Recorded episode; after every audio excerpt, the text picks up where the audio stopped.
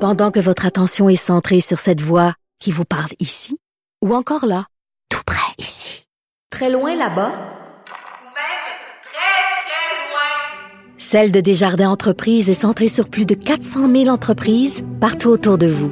Depuis plus de 120 ans, nos équipes dédiées accompagnent les entrepreneurs d'ici à chaque étape pour qu'ils puissent rester centrés sur ce qui compte, la croissance de leur entreprise.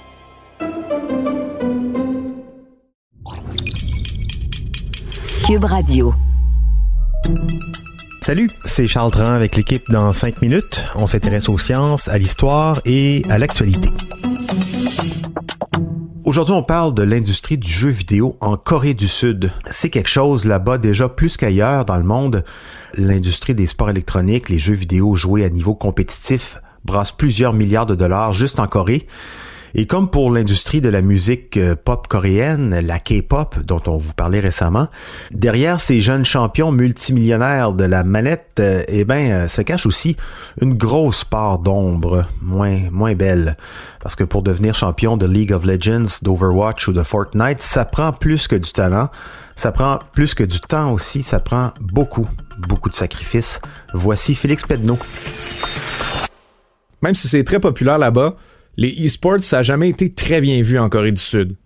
C'est une perte de temps aux yeux de beaucoup de gens, puis c'est même une addiction pour plusieurs jeunes Coréens qui veulent échapper à la pression sociale des études.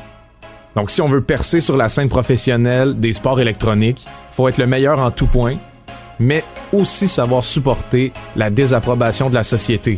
Bref, le pire cocktail. Ça s'explique par le fait que dès le début des années 2000, avoir des activités parascolaires ou même flâner entre amis, ça commençait à être très mal vu dans la société sud-coréenne qui valorise énormément l'éducation avant tout le reste. Ça s'explique aussi par la culture de surperformance qu'on retrouve en Corée du Sud. Par exemple, on pousse les élèves à bout dès le plus jeune âge en les faisant étudier constamment, au point où, à chaque jour en revenant de l'école, les jeunes sont forcés d'étudier pour garder le rythme avec la matière qu'ils apprennent. C'est paradoxal parce que je vous décris pas vraiment un environnement qui est propice pour tirer de la fierté du gaming. Percer dans les e-sports, ça implique donc de commencer jeune, autour de 10 ou 12 ans à peu près, à performer activement dans un jeu vidéo précis. Ça peut vous sembler simple. Après tout, à 12 ans, on en a plein du temps. Mais quand je dis jouer, je veux dire jouer là. Jouer un minimum de 10 à 12 heures par jour, à chaque jour. 제발 예측큐 예측큐 어디 어디 여기 Bon, évidemment, il y a certains joueurs qui ont un talent inné qui les fait performer sans mettre autant d'efforts dans le jeu. Mais cette moyenne d'heures de jeu-là est reconnue non seulement parmi les joueurs, mais aussi parmi les recruteurs des équipes de e-sports. Ils commencent même à défricher les jeunes talents à partir de 13 ans. On le sait, les carrières peuvent commencer aussitôt qu'à 16 ans dans les e-sports. Donc un joueur qui veut une carrière va devoir se résoudre à négliger l'école, qui est très demandante en Corée, au profit du jeu. C'est là que la plus grosse pression commence finalement. Lutter contre la désapprobation des parents. Bon, des jeunes même ici au Québec ont probablement vécu la même chose.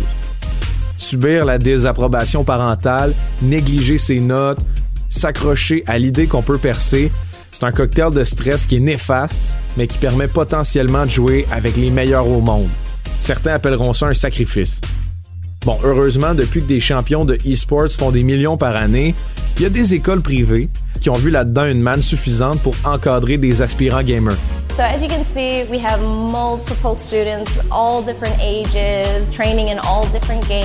Elles se sont donc mises en Corée à offrir des concentrations spéciales dédiées au sport électronique. Par exemple, à Game Coach Academy à Séoul, on inclut des heures dédiées au gaming directement à l'école. Il y a des devoirs axés sur les jeux vidéo compétitifs et il y a un encadrement physique et mental pour devenir un meilleur gamer. C'est le meilleur moyen de consolider école et jeux vidéo jusqu'à présent. Les écoles qui souscrivent à la concentration e-sports reçoivent même du financement du gouvernement en Corée du Sud parce que c'est considéré comme un moyen de lutter contre l'addiction aux jeux vidéo. Par contre, étudier dans une école privée de ce genre-là, c'est pas donné à tout le monde. C'est un privilège. Des parents sceptiques du e-sports ou des parents pauvres pourraient pas offrir ça à leurs enfants, par exemple. Puis même à ça, l'éducation des écoles des e-sports est pas tout à fait la même que celle dans les écoles régulières. En fait, en sortant d'une concentration de sport électronique, un élève moyen aura jamais les mêmes acquis que les étudiants moyens. Encore une fois, c'est la pression de percer ou d'échouer qui nous pousse à prendre ce choix-là. Cette décision-là peut demander plus de 70 heures d'investissement de soi par semaine. Tout ça, c'est en sachant que percer, ça peut soit ne jamais arriver. Puis alors là, on a tout fait pour rien. Ou arriver juste une fois, très tôt dans la vie d'un athlète. On évalue que le temps où un cyberathlète, donc un professionnel des e-sports, est au pic de ses capacités, c'est entre 18 et 23 ans. Après ça, les réflexes se détériorent. Alors, dans les années où il est à son pic, c'est très important qu'un joueur développe pas de blessure. Il y a donc cette pression, encore plus forte qu'avant, d'être en santé, d'être équilibré, même si on s'attend d'un athlète qui joue autour de 15 heures par jour. Certains jeux accueillent des joueurs qui restent pro jusqu'à 30 ans, mais ils représentent quand même une mince frange des grosses équipes. Puis après une carrière, les joueurs ont peu d'options. Coacher une équipe, devenir commentateur ou se lancer soi-même comme streamer sur le net. Bref, vaut mieux avoir des fans fidèles dans tous les cas, puis pas connaître des corps de conduite parce que le public sud-coréen est très sévère.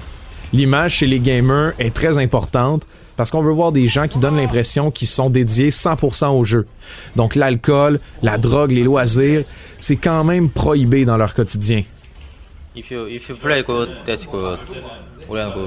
S'ils se trouvent pas d'opportunités d'avenir, plusieurs joueurs coréens peuvent se retrouver désarmés très jeunes, parfois à 23 ans quand leur premier contrat avec un gros club est pas renouvelé.